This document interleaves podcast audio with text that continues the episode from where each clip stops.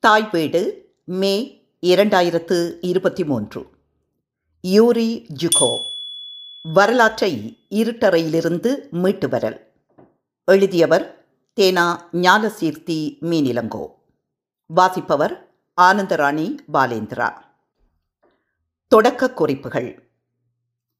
கடந்த மார்ச் மாதம் மூன்றாம் திகதி ரஷ்யாவின் முக்கியமான வரலாற்றாசிரியர்களுள் ஒருவரான யூரி ஜுகோவ் இயற்கை எய்தினார் சோவியத் தோன்றிய கால வரலாற்று உண்மைகளை ஆவண காப்பகங்களிலிருந்து தேடியெடுத்து ஆதாரங்களுடன் நிறுவிய முக்கிய பணியை செய்தவர் ஜூகோ. இவரால் மறுக்கப்பட்ட பொய்கள் சான்றுகளுடன் எடுத்துரைத்த உண்மைகள் மேற்குலக கதையாடலுக்கு சங்கடமானவை. கடந்த அரை நூற்றாண்டு காலமாக தொடர்ச்சியாக சொல்லப்பட்டு வந்த பொய்களை ஒருவர் சான்றுகளோடு மறுக்கும் போது வரலாறே கேள்விக்குள்ளாகிறது. இதனாலேயோ என்னமோ பத்து நூல்களையும் நூற்றுக்கணக்கான கட்டுரைகளையும் எழுதிய ஜூகோவின் எந்த ஒரு படைப்பும் இதுவரை ஆங்கிலத்தில் வெளியாகவில்லை. ஏன் வெளியாகவில்லை என்ற வினாவை விளங்கிக் கொள்வதற்கு அவர் என்ன எழுதினார் என்பதை புரிந்து கொள்வது முக்கியமானது. ஆயிரத்தி தொள்ளாயிரத்தி முப்பத்தி எட்டில் மொஸ்கோவில் பிறந்த யூரி நிக்கோலோவிச் யுகோவிற்கான அஞ்சலி குறிப்பை எழுதியுள்ள ரஷ்ய அறிவியல் அகாடமியின் ரஷ்ய வரலாற்று நிறுவனம் பின்வருமாறு குறிப்பிடுகிறது. மார்ச் மூன்று இரண்டாயிரத்தி இருபத்தி மூன்று அன்று ரஷ்ய அறிவியல் அகாடமியின் ரஷ்ய வரலாற்றின் முதன்மை ஆராய்ச்சியாளர் யூரி நிக்கோலோவிச் ஜூகோவ் தனது எண்பத்தி ஆறு வயதில் காலமானார். இவர் திறமையான மிகவும் மதிக்கப்பட்ட ஒரு ஆய்வாளராகவும் பொதுமக்களுக்கான அறிவுஜீவியாகவும் திகழ்ந்தார். யூரி நிக்கலோவிச் நாற்பது ஆண்டுகளுக்கு மேலாக எமது நிறுவனத்தில் பணியாற்றினார். அவர் ஆயிரத்தி தொள்ளாயிரத்தி எண்பத்தி ஒன்றில் எம்மோடு இணைந்தார். மாஸ்கோ அரச கட்டடக்கலை நிறுவனத்தில் ஆயிரத்தி தொள்ளாயிரத்தி அறுபத்தி ஒன்று பட்டம் பெற்ற பிறகு காப்பகங்கள் மீதான அன்பை தூண்டிய நோவோஸ்டி ஊடக நிறுவனத்தில் ஆயிரத்தி தொள்ளாயிரத்தி அறுபத்தி இரண்டு ஆயிரத்தி தொள்ளாயிரத்தி எழுபத்தி மூன்று. பத்து ஆண்டுகளுக்கு மேலாக பணியாற்றினார். ஆயிரத்தி தொள்ளாயிரத்தி எழுபத்தி ஆறில் சமூக அறிவியல் அகாடமியில் தனது முதுகலை படிப்பை முடித்தார். சோவியத் ஒன்றியத்தின் அரசியல் வரலாற்றில் அவரது சிறப்பு ஆர்வத்தில் இது ஒரு முக்கிய பங்கை கொண்டிருந்தது. அவரது முனைவர் பட்ட ஆய்வானது ஆயிரத்தி தொள்ளாயிரத்தி தொண்ணூற்றி இரண்டு. ரஷ்ய புரட்சியின் பின்னர் சோவியத் பண்பாட்டை வளர்ப்பதற்கும் பேணுவதற்குமான அமைப்புகளின் உருவாக்கம் மற்றும் நினைவு சின்னங்களை பாதுகாப்பது தொடர்பான ஆய்வுக்கு அர்ப்பணிக்கப்பட்டது. பிற்காலத்தில் அவரது ஆய்வு பணியின் முக்கிய கருப்பொருள் ஸ்டாலின் அவரது கூட்டாளிகள் மற்றும் அவரது ஆட்சி காலம் தனது வாழ்நாளில் பத்து நூல்களையும் ஏராளமான ஆய்வுக் கட்டுரைகளையும் எழுதினார். அதனிலும் மேலாக சாதாரண மக்களுக்கு தனது ஆய்வுகளை எடுத்துச் சென்றார். அவரது தொலைக்காட்சி விவாதங்கள் ஏராளமான கருத்தாடல்களை ரஷ்ய சமூகத்தில் உருவாக்கியது. செழுமையான வாழ்க்கை அனுபவத்தையும் விரிவான அறிவும் கொண்ட ஒரு பிரகாசமான நபர். அவருடன் தொடர்பு கொள்வது சுவாரஸ்யமானது. அவர் தனது தொழிலில் அர்ப்பணிப்புடன் இருந்தார். கடைசி நாள் வரை அவர் பணிபுரிந்தார். காப்பகங்களுக்கு சென்றார். அறிவியல் திட்டங்களை உருவாக்கினார். அவரும் அவரது பணியும் மிக பிரகாசமான நினைவகம். ஜூகோவ் சோவியத் காலம் பற்றி நிறையவே எழுதியிருந்தாலும் கூட ஸ்டாலின் பற்றிய அவரது ஆய்வுகள் மிகுந்த கவனத்தை பெற்றன. ஆவண காப்பகங்களிலிருந்து ஜூகோவ் ஸ்டாலினின் காலத்தை மறு விசாரணை செய்தார். பல உண்மைகளை வெளிக்கொணர்ந்தார். அவரது இந்த ஆய்வுகள் மிகவும் முக்கியமானவை மட்டுமன்றி ஆயிரத்தி தொள்ளாயிரத்தி அறுபதுகள் முதல் பரப்பப்பட்டு வந்த அவதூறுகள் பொய்கள் என அனைத்தையும் கேள்விக்குட்படுத்தியது. இந்த பணிக்காக ஜூஹோ என்றென்றும் நினைக்கப்படுவார். கிருஷோ ஸ்டாலின் மீது சுமத்திய குற்றச்சாட்டுகள் குறித்து ஆய்வு செய்த ஜூகோ ஆவண காப்பகங்களிலிருந்து முக்கியமான தகவல்களை கண்டுபிடித்துள்ளார். குருஷோவ் ஆயிரத்தி தொள்ளாயிரத்தி முப்பத்தி எட்டில் உக்ரைனின் தலைமை பொறுப்பை ஏற்றபோது முப்பதினாயிரம் பேரை கொல்லவோ அல்லது சிறையில் அடைக்கவோ மாஸ்கோவுக்கு கோரிக்கை அனுப்பிய தந்தியை ஜூகோவ் பொலிட் பீரோ ஆவண காப்பகத்தில் கண்டுபிடித்தார். உக்ரைனில் ஆயிரத்தி தொள்ளாயிரத்தி முப்பத்தி எட்டில் நடந்த கொலைகளுக்கு பொறுப்பு சொல்ல வேண்டியவர் குருஷோவ் என்று யுகோவ் நிறுவுகிறார். அதேபோல இத்தந்திக்கு ஒரு வருடம் முன்பு குருஷோவ் மாஸ்கோ பிராந்தியத்தில் கட்சி தலைவராக இருந்தபோது எட்டாயிரத்தி ஐநூறு சோவியத் எதிர்ப்பு துரோகிகளை சுட்டுக் கொல்லவும் கிட்டத்தட்ட முப்பத்தி மூன்றாயிரம் பேரை முகாம்களுக்கு அனுப்பவும் அனுமதி கேட்டதற்கான ஆவணங்களையும் ஜூஹோவ் கண்டுபிடித்து வெளிக்கொணர்ந்தார். இதேபோன்று ஏராளமான குற்றங்களுக்கு பொறுப்பாளி குருஷோ ஆனால் ஸ்டாலினின் மரணத்தின் பின்னர் முழு பழியையும் ஸ்டாலின் மீது போட்டுவிட்டு தன்னை நிரபராதியாக பிரகடனம் செய்தார் என்று ஜூகோ தனது ஆய்வுகளின் வழி வெளிப்படுத்தினார். ஜூஹோவின் ஆய்வுலகம். ஜூகோவ் பத்து நூல்களை எழுதியுள்ள போதும் அவர் ஸ்டாலின் தொடர்பான சிறப்பு ஆய்வாளர் என்றே அறியப்பட்டார். ஸ்டாலின் தொடர்பான நூல்களுக்கு புறம்பாக அவர் எழுதிய இரண்டு நூல்கள் மிகவும் முக்கியமானவை. முதலாவது புதிய பொருளாதார கொள்கையின் மரபக்கம் ஆயிரத்தி தொள்ளாயிரத்தி இருபத்தி மூன்று ஆயிரத்தி தொள்ளாயிரத்தி இருபத்தி ஐந்து. சோவியத் ஒன்றியத்தில் பொருளாதார அரசியல் போராட்டம். ஆயிரத்தி தொள்ளாயிரத்தி இருபத்தி ஒன்றில் சோவியத் ரஷ்யா எதிர்கொண்ட பொருளாதார நெருக்கடிகளை கையாளும் பொருட்டு புதிய பொருளாதார கொள்கையை லெனின் அறிமுகப்படுத்தினார். இப்புதிய பொருளாதார கொள்கையின் வரலாறு ரஷ்ய வரலாற்றின் மிகவும் மர்மமான பக்கங்களில் ஒன்றாகும். அது உண்மையில் என்னவென்று பெரும்பாலானோருக்கு தெரியாது. சோசியலிச புரட்சியின் வெற்றிக்கு ஐந்து ஆண்டுகளுக்கு பிறகு சோவியத் நாட்டில் ஒரு வகைப்பட்ட முதலாளித்துவம் வளர ஏன் அனுமதி வழங்கப்பட்டது என்பது புதிரான வினாவாகும். ஆய்வாளர்கள் இந்த வரலாற்றின் நிகழ்வுக்கு முரண்பட்ட மதிப்பீடுகளை வழங்குகிறார்கள். ஒருபுறம் இக்கொள்கையே நாட்டிற்கு உணவளித்தது முதல் இக்கொள்கையே போல்ஷிவிக்குகளின் மிகப்பெரிய தவறு வரை பலதரப்பட்ட வாதங்கள் முன்வைக்கப்பட்டுள்ளன. சோவியத் ரஷ்யாவின் பொருளாதாரத்திற்கு புதிய பொருளாதார கொள்கை உண்மையில் உயிர் நாடியாக மாறியதா? அல்லது அதன் அறிமுகம் எதிர்பார்த்த முடிவுகளை தரவில்லையா? என்பதை கண்டறிய இந்நூல் உதவுகிறது. இக்கொள்கை எப்படி ஏன் அறிமுகப்படுத்தப்பட்டது என்பதை இந்த புத்தகம் விரிவாக காட்டுகிறது. இக்கொள்கை என்ன முடிவுகளை கொண்டு வந்து சேர்த்தது? நேர்மையற்ற ஆரம்பகால சோவியத் அதிகாரிகள் பொருளாதார நெருக்கடியிலிருந்து எவ்வாறு லாபம் ஈட்டினார்கள் ஸ்டாலின் ட்ரொஸ்கி கெமனே புகாரின் மற்றும் சோகோல்னிகோவ் ஆகியோருக்கு இடையே பொருளாதார திட்டங்கள் தொடர்பாக என்ன உள்கட்சி போராட்டம் வெடித்தது? இந்த சண்டையின் வரலாற்று விளைவுகள் என்ன? ஆகிய கேள்விகளை இந்நூல் விரிவாக ஆராய்கிறது. இரண்டாவது நூலின் பெயர் கிரெம்லின் ரகசியங்கள். ஸ்டாலின் மொலோடோவ் பெரியா மலன்கோவ் இந்நூல் சோவியத் ஒன்றியத்தின் அதிகார இயங்கியலை பேசுகிறது. இந்நூலுக்கான முன்னுரையை ஜுகோவ் பின்வருமாறு தொடங்குகிறார். பல தசாப்தங்களாக சோவியத் ஒன்றியத்தில் உண்மையில் அதிகாரம் எங்கே இருக்கிறது என்பதை தீர்மானிப்பது நடைமுறையில் சாத்தியமற்றது. கிரெம்லினில் இருந்தவர்கள் இது தொடர்பான அனைத்தையும் கவனமாகவும் நம்பகத்தன்மையுடனும் பொதுமக்களிடமிருந்து மறைத்தனர். உண்மையில் கட்சியின் பெயர் அதன் மத்திய குழு உச்ச கவுன்சில் மற்றும் சோவியத் ஒன்றியத்தின் அமைச்சர்கள் கவுன்சில் ஆகியவற்றின் பின்னால் ஒளிந்து கொண்டு நாட்டின் வாழ்க்கை சார்ந்து இருக்கும் மிக முக்கியமான முடிவுகளை யார் எடுக்கிறார்கள் என்பதையும் அவர்கள் மறைத்தனர். சோவியத் ஒன்றியம் தொடர்பாகவும் மக்கள் தொடர்பாகவும் முடிவுகள் எவ்வாறு எடுக்கப்பட்டன என்பது புரியாத புதிராக இருந்து வந்துள்ளது. இதை எளிதாக விளக்குவதாயின் ஒரு தவறு தவறான கணிப்பீடு மற்றும் குறிப்பாக அபிவிருத்தி திட்டங்கள் தோல்வியுற்றால் தங்கள் செயலுக்கு யாரும் பொறுப்பேற்க விரும்பவில்லை.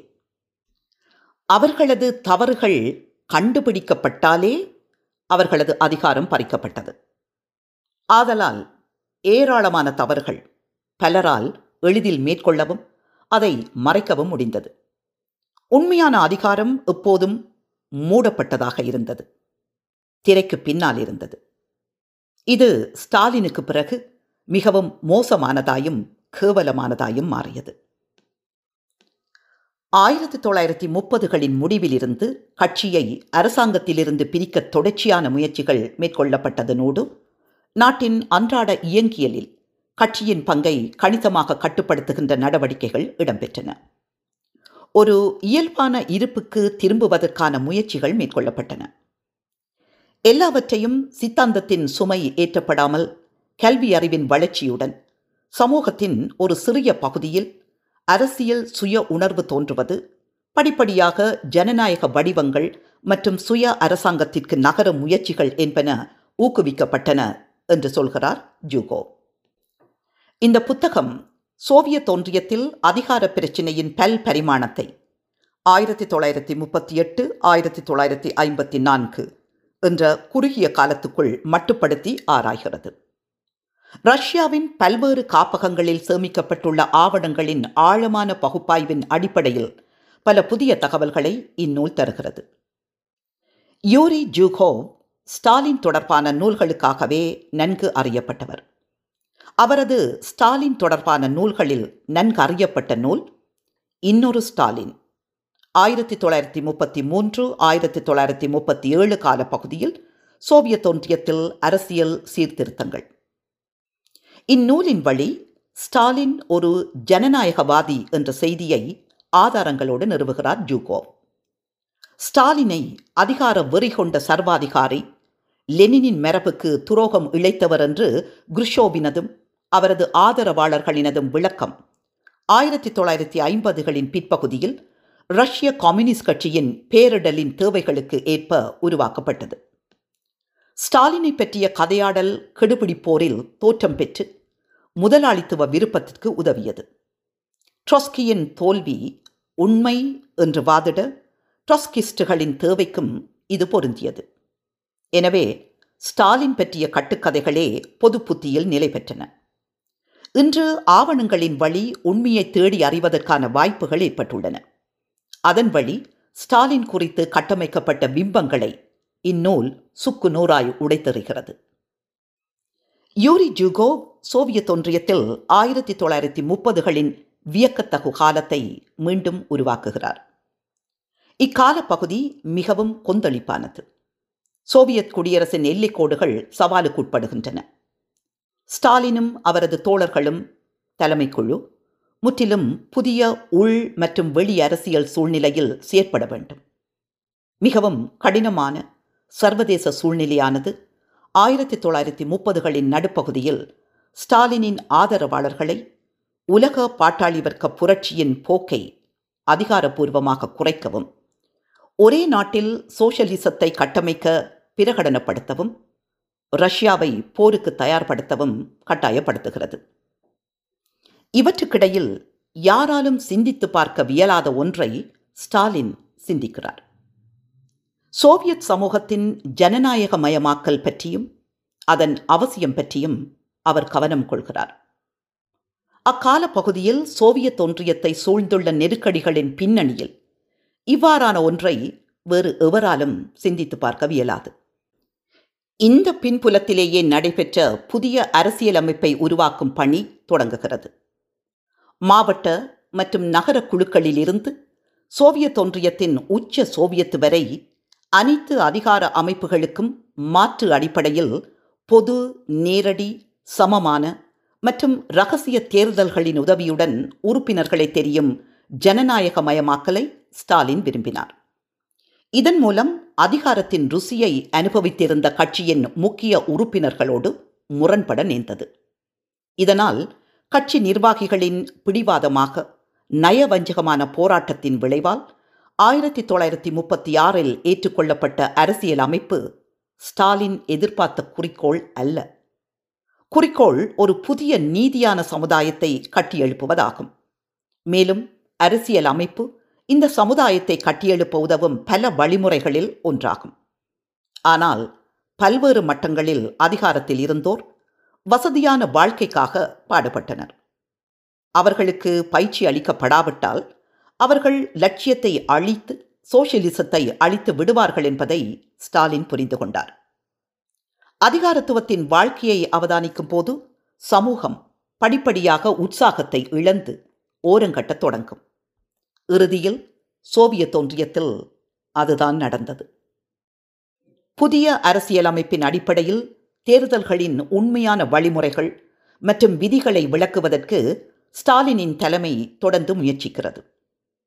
ஒவ்வொரு பிளீனியத்திலும் கூட்டங்களிலும் காங்கிரஸிலும் ஸ்டாலின் இதை விளங்க வைக்க கடுமையாக போராடினார். ஆனால் கட்சியின் பெரும்பான்மை இதை கேட்கவில்லை என்பதை ஜூஹோ நிறுவுகிறார். மேலும் இத்திட்டம் பற்றிய விவாதம் வருகின்ற போதெல்லாம் விவாதத்துக்கு பதிலாக மக்களின் எதிரிகள் பற்றி ஏனியோர் பேசினர். எதிரிகள் மற்றும் உளவாளிகள் பற்றிய அச்சத்தை எழுப்பினர். இந்த போராட்டத்தில் இறுதியில் ஸ்டாலின் தோல்வியடைந்தார் என்று ஜூஹோவ் சுட்டிக்காட்டுகிறார். இதற்கான முன்னுரையில் பின்வருமாறு எழுதுகிறார் ஜூஹோ நாம் விரும்பினாலும் விரும்பாவிட்டாலும் ஸ்டாலின் இருபதாம் நூற்றாண்டின் வரலாற்றில் உலகின் மிக முக்கியமான அரசியல் தலைவர். இதற்கான ஆதாரம் ஒரு எளிய வெளிப்படையான மறுக்க முடியாத உண்மை. ஸ்டாலினை பற்றிய புத்தகங்கள் கட்டுரைகள் தொலைக்காட்சி நிகழ்ச்சிகளின் எண்ணிக்கை மிகவும் எதிர்மறையாக இருந்தாலும் சமீபத்திய ஆண்டுகளில் உருவாக்கப்பட்டவை அவரது வாழ்நாளில் அவரை பற்றி எழுதப்பட்டதை விட பல மடங்கு அதிகமாகும். இன்னொன்றையும் ஒப்புக்கொள்ள வேண்டும். இப்போது ஸ்டாலினின் பெயர் நமது வரலாற்றின் ஒரு சகாப்தத்தின் ஒரு வகையான அடையாளமாக செயல்படுகிறது. அதை மதிப்பிடுவதற்கு நாட்டின் தேசிய நலன்கள் என்னவாக இருக்க வேண்டும் அது எப்படி இருக்க வேண்டும் எப்படி வளர வேண்டும் என்ற போக்கை பற்றிய இன்றைய யோசனைகள் பின்பற்றப்படுகின்றன என்று ஆராய வேண்டும். ஸ்டாலினின் பெயர் தற்போதைய ஆளும் ஆட்சியின் ஆதரவாளர்களாலும் எதிர்க்கட்சிகளாலும் அரசியல் போராட்டத்தில் பரவலாக பயன்படுத்தப்படுகிறது. அதே நேரத்தில் அனைத்து அரசியல்வாதிகளும் தங்களை யார் என்று கருதினாலும் ஸ்டாலினிஸ்டுகளாக அல்லது ஸ்டாலினிச எதிர்ப்பாளர்களாக நாட்டிற்கும் நாட்டிற்குள்ளும் நடந்த அனைத்திற்கும் ஒருமனதாக ஸ்டாலின் மட்டுமே காரணம் அவர் மட்டுமே பொறுப்பு என்று சொல்கிறார்கள். உண்மை அதுவல்ல. ஸ்டாலினை பற்றிய கட்டுக்கதைகள் புதியவை அல்ல. ஆயிரத்தி தொள்ளாயிரத்தி தொண்ணூறுகளுக்கு பிறகு ஆவண காப்பகங்கள் திறக்கப்பட்ட பின்னர் எழுதியவர்களில் எவரும் உண்மையை சொல்ல துணியவில்லை. அடிப்படையான ஒரு கேள்வியை யாருமே கேட்கவில்லை. கட்சியின் தலைமைக்கான போராட்டத்தில் ஏன் ஸ்டாலின் வெற்றி பெற்றார்? ஏன் ட்ரொஸ்கியோ ஜினோவியோவோ அல்லது புகாரினோ வெற்றி பெறவில்லை? இந்த வினாவுடனேயே ஸ்டாலினை அணுக முடியும். இதனோடு தொடர்புடைய இன்னும் சில வினாக்களும் உள்ளன. ஸ்டாலின் தனது வாழ்நாள் முழுவதும் எதற்காக பாடுபட்டார்? கட்டுப்பாடற்ற அதிகாரத்துக்காக மட்டுமா? அவர் தனது திட்டங்களை இலக்குகளை மறைத்தாரா? அல்லது வெளிப்படையாக செயல்பட்டாரா? இவற்றிலிருந்து ஸ்டாலினை விளங்கிக் கொள்ளவும் விளங்கப்படுத்தவும் முடியும்.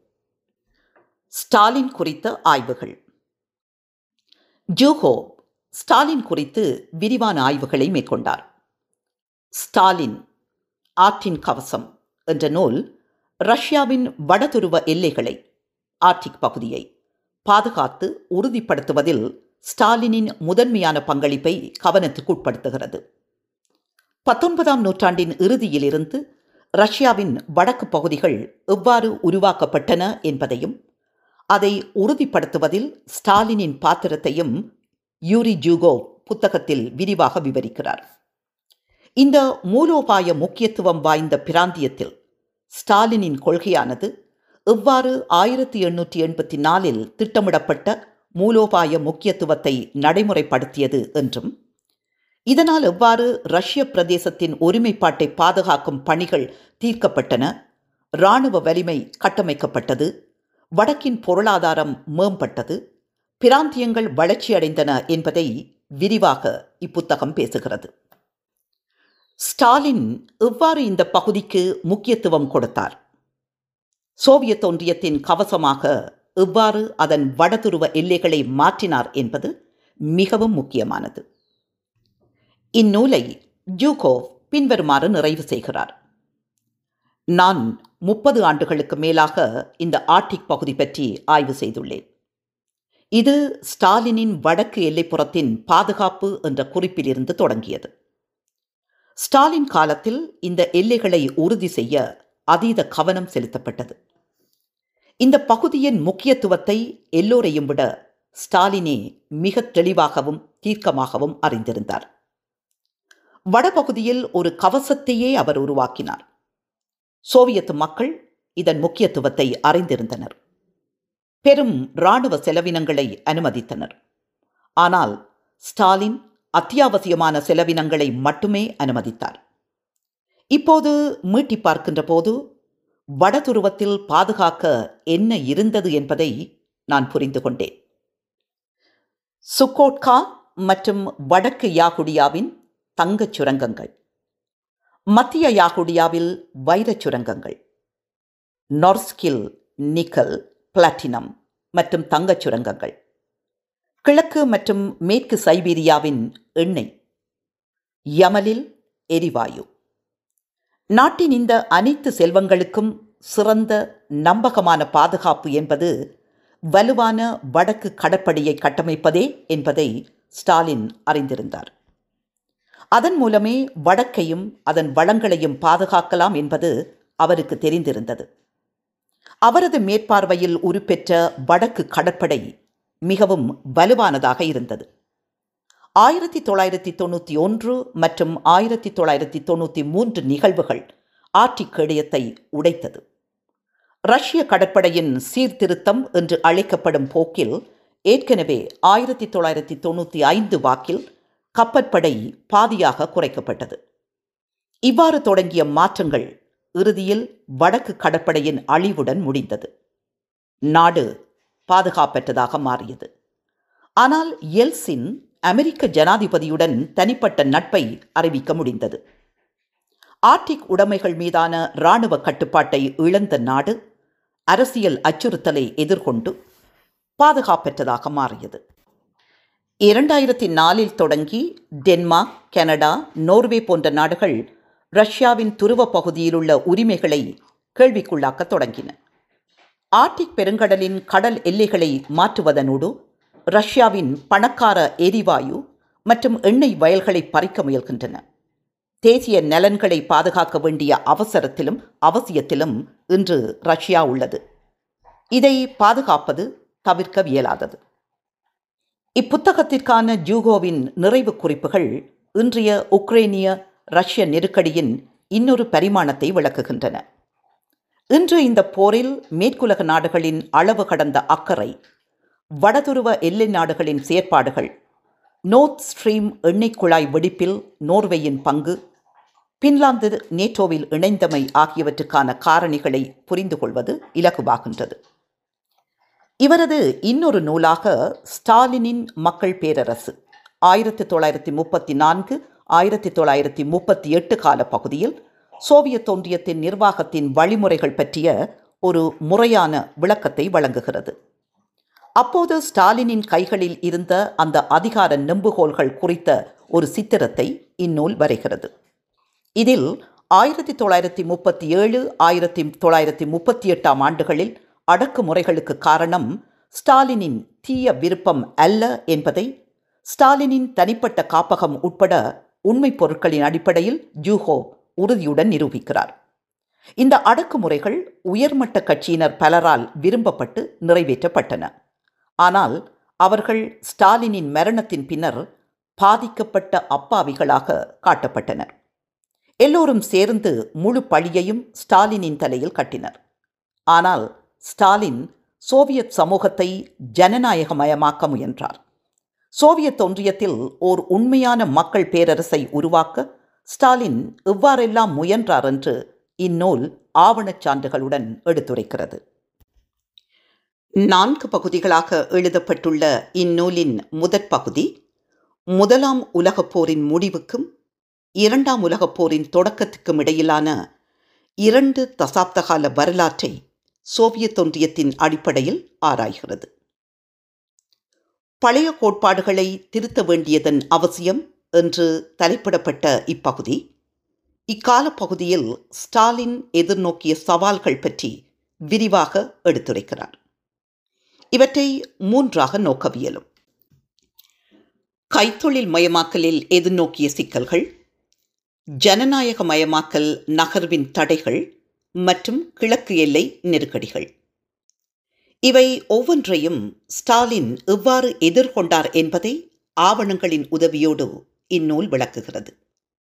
உதாரணமாக ஜப்பான் சீனாவின் மஞ்சூரியா மீது தாக்குதல் தொடுத்தபோது போரை ஸ்டாலின் விரும்பவில்லை.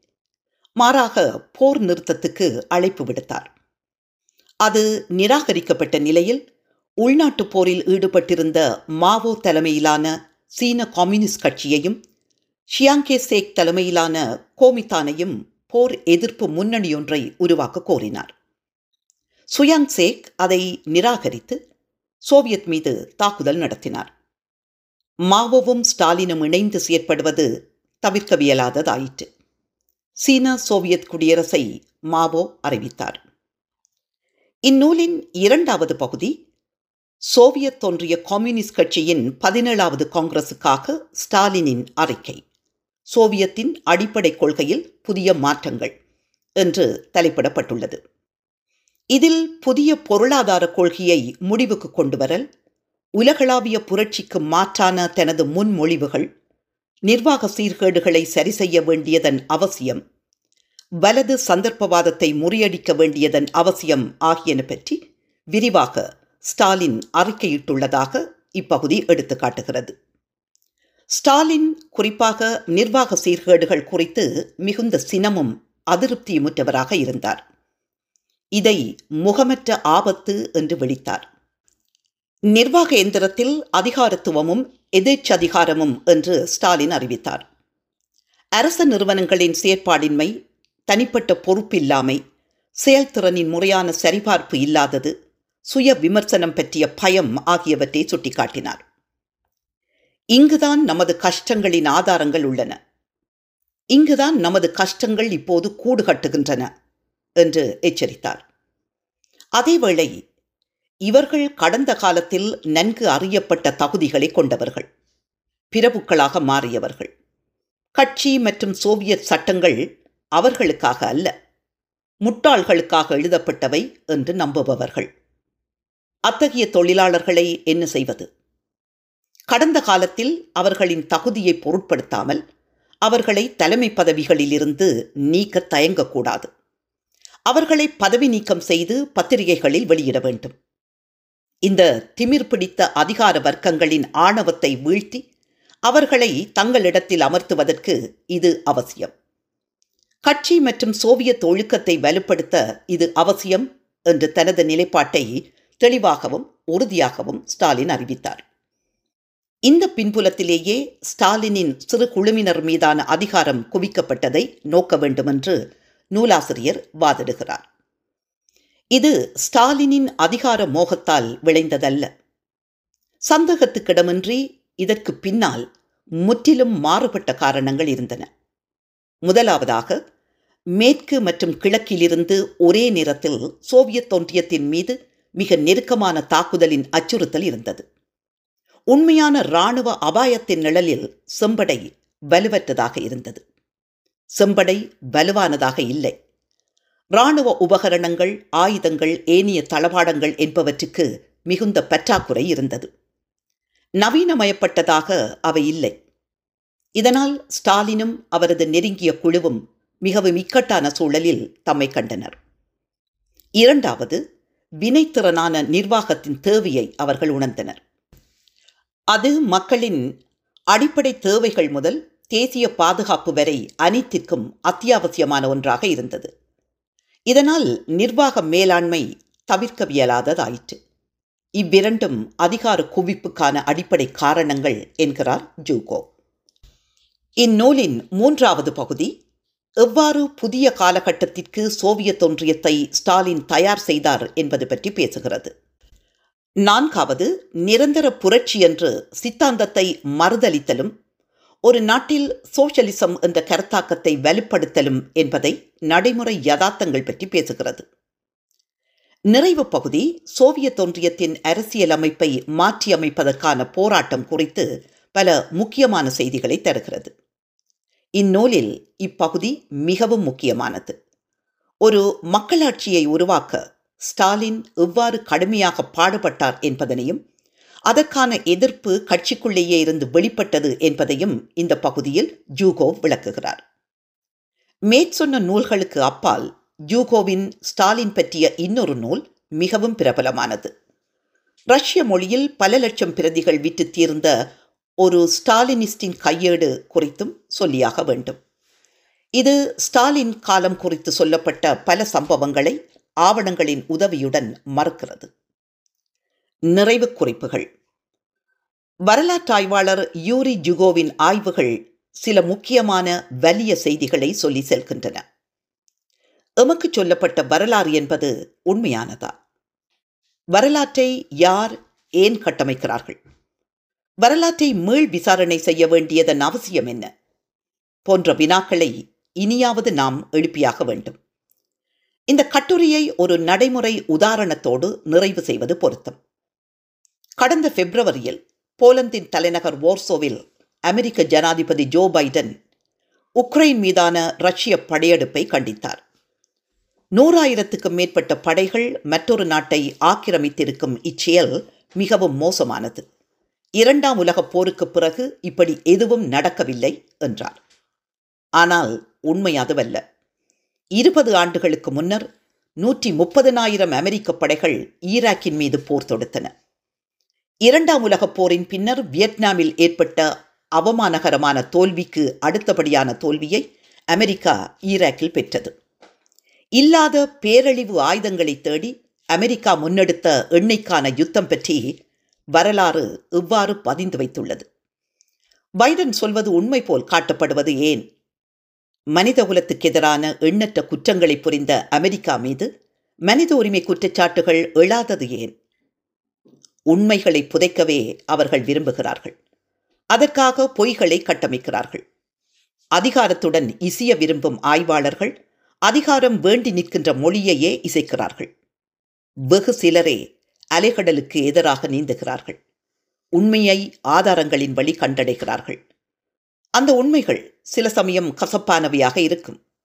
ஆனால் கசப்பான உண்மைகளையும் கண்டறிந்து சொல்வதுதானே அறிவியற் பார்வை கொண்ட ஆய்வாளனின் பணி. ஸ்டாலின் மீதான அவதூறும் சோவியத் ஒன்றியம் மீதான விஷம பிரச்சாரத்துக்கும் ஒரு நீண்ட வரலாறு உண்டு.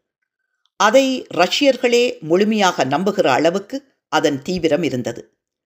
ஆவண காப்பகங்களுக்கு அனுமதி மறுக்கப்பட்ட ஆவணங்கள் சிதைக்கப்பட்ட காலங்களையும் தாண்டி ஆதாரங்களோடு பொறுமையாக பல்லாண்டு ஆய்வு செய்த யூரி ஜுகோவின் பணி போற்றத்தக்கது மட்டுமல்ல வரலாற்று வரைவியலுக்கு ஒரு நல்லதொரு எடுத்துக்காட்டு. நன்றி.